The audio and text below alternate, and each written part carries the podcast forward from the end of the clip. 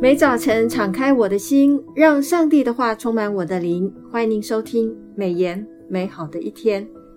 各位听众好，杨牧师平安，姊妹姐妹平安，听众朋友大家好，杨牧师好。按着每日研经释义的进度，我们已经进入了新约保罗的书信哥林多前书的后面了、哦、今天已经到了八到十一章。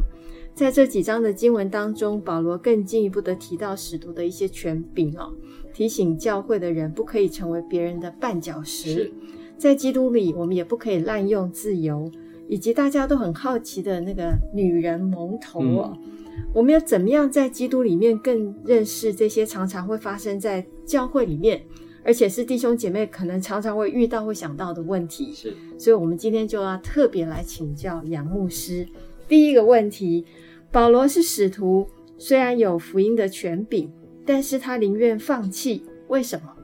另外，保罗提醒凡事都可行，但不都有益处；凡事我都可行，但总要造就人。保罗有什么权利？为了福音，他放弃了什么？很好的问题啊！保罗在吩咐哥林多教会比较富有的基督徒要放弃自己的权利啊，这是一个第八章的重点。那分享了第八章之后呢，保罗使用自己如何放弃权力作为这个原则的例子，就是在第九章来说明，然后才继续探讨祭偶像之肉的问题、啊、如何来解决，就是第十章。这三章的重点是在这里。古代的道德教师，就是旅行的教导的老师，常常用自己的生活作为榜样，指出按着道德当如何行，跟随的人、啊、不单听其道，也要观其行，以学习如何生活。因为哥林多教会里面有人质疑保罗是使徒的身份，有人拿着保罗没有运用使徒的权利为理由，说他不是使徒、啊、这是哥林多前书九章二到三节所提的。保罗提出他曾经亲眼见过复活的基督，与他交谈过，并且是基督亲自呼召他成为使徒的。哥林多前书九章一节，使徒行传第九章三到十八节。另外一方面，保罗有建立了哥林多教会的伟大事迹，这两项就是保罗做使徒的凭据了。我们来看看会众当中有一些比较富裕的成员，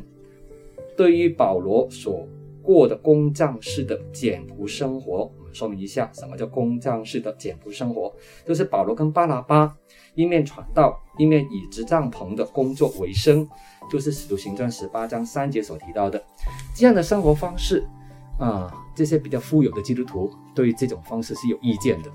因为他们这种生活方式跟一般的使徒和旅行老师是不一样的。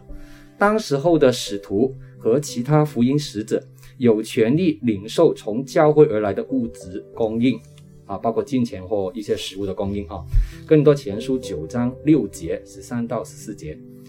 其他的福音工作者不单自己领受，连他们的家属，比如说太太孩子，也得到教会的看顾。但保罗跟巴拿巴却放弃了用这靠福音养生的权利，他们自己做工来供供给给自己、啊、为何保罗有选择靠福音养生，也可以娶主主内的姐妹为妻这样的自由而放弃呢？因为保罗传福音是出于甘心的，出于爱的，他拒绝使用他传福音的权柄来接受物质的供应，以免有人被福音绊倒。许多旅行老师、哦、依赖别人的支持，如果有人以为保罗是这一类的老师，就可能质疑他传福音的动机不良、啊、或认为他是教会里面比较居高位而受到庇护的人，他就是不想给人留下诽谤的、啊、借口，说他利用传福音来剥夺信徒的利益。保罗以身作则来说明凡事都可行，但不都有益处；凡事我都可行，但总要造就人，这样的基督徒真自由的原则。他跟巴拿巴虽享有基督徒的自由，而不妄用这自由。是，我们看到保罗其实是一个有爱心，而且是所有的服事都出于甘心的缘故。好，第二个问题我想请问杨牧师、哦、就是哥林多前书的十一章五节到六节，妇女蒙头，这个是现代很多基督徒我想请问的这个事情，是有什么意义呢？今天的教会有人这样子遵行吗？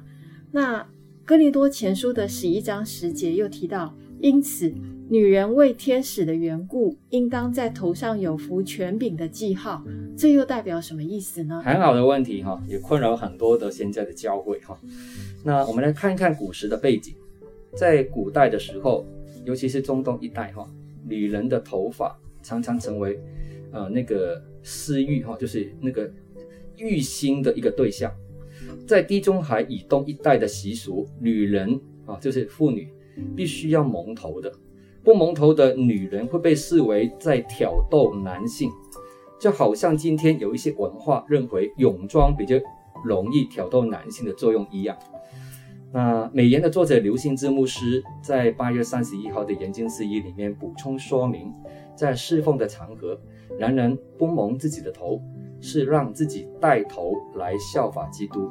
但是女人若不蒙头呢，就是羞辱自己的丈夫。原来当时已婚的女人在公共场合不蒙头，会被误以为是妓女或灵媒；而另一种不蒙头的女人，就是被剃光头的俘虏或罪犯。哥林多前书十一章三节提到的头，可以指权柄或源头。按创创造的次序，男先于女，但一切根源来自基督，他的舍己是我们效法的榜样。哥林多前书十一章一节，妇女蒙头的考虑很可能是由于就出于这个文化习俗的需要，以便维持哥林多教会中的和谐。虽然今天许多文化可能不要不要求蒙头，在台湾教会的敬拜场合也不适用，因为没有这样的文化问题，但这段话背后的原则却不受时间的限制。女性基督徒应当对男性基督徒表示尊重，尤其是自己的丈夫，在敬拜场合中要 表, 表现出恭敬的行为。教会要向世人做美好的见证，恭敬跟尊重 是, 是最基本重要的。我们再来看哥林多前书十一章十节提到的，因此女人为天使的缘故，应当在头上有服权柄的记号。美言作者刘信之牧师在八月三十一号的研经释义里面也提到，女人为天使的缘故，应当在头上有一个括号服权柄的记号。其实希腊文里面并没有服、哦、这个字，权柄 另, 另外可以翻译为权利或自由。当时教会允许女性公开侍奉，某一些妇女却已享有在基督里的自由，抛开约定成熟的蒙头传统，结果引起非议。然而如同保罗放下他的自由权柄，哥林多前书九章十九节提到的，为要荣神一人，保罗也要求那些享受公开侍奉权利的女性，正确的使用他们的自由权柄来荣神一人，因为当他们在侍奉的时候，天上的使者也正在观看。是，我们的一举一动，天上的使者都在观看。是的。好，第三个问题，我想请问杨牧师哦，就是哥林多前书的十一章二十四到二十五节，呃，上面写到说，你们应当如此行，为的是纪念我。哥林多教会发生了什么事，以至于保罗要提醒他们圣餐还有圣礼的真正意义？是。这个好问题哈，对今天在教会领受圣餐的弟兄姐妹了解圣餐的意义非常有帮助。保罗责备哥林多教会信徒在主餐聚会中分门结党，个人只顾自己吃喝。早期教会所熟的主餐是附设于称为哀宴的聚餐，就是犹大书十二节里面所提到的，是附附附属在这个哀宴之后就举办。举行这个圣餐。哥林多信徒与哀宴的上面或各自个人就是吃自己带来的食物，富有的信徒或富有的 跟, 跟这些富有的坐在一起，那分彼此是分门别类的，而且暴饮暴食甚至醉酒，而贫穷的信徒则吃不饱。哥林多前书十一章二十一节提到的，未能一同分享食物，不单如此，他们在领受纪念主的饼跟杯的时候，信徒分成小圈圈、哦、小圈子，形成分裂，一点金钱的气氛也没有了。圣餐是主耶稣被卖当天的晚上所设立的主餐，就是在、呃、马太福音二十六章二十六到二十九节提到，还有路加福音二十二章十七到二十节提到。主餐是在主与门徒吃逾越节宴席的时候设立的，所以很多地方跟逾越节宴席非常相似、啊、波饼还有饮杯便是其中之一。正如逾越节庆祝从埃及为奴之地释放出来，圣餐要庆祝我们借耶稣的死而从最终获得释放。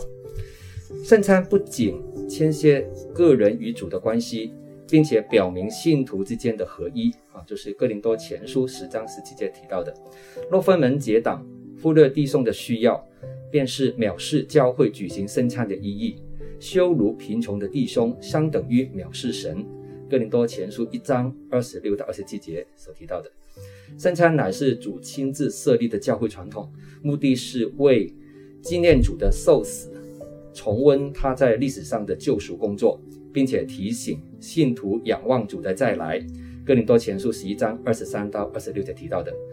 守圣餐的正确态度是什么呢？就是信徒应当以适当相称的态度来守圣餐，意思说就是说一面省察自己是否有得罪神跟得罪人的地方，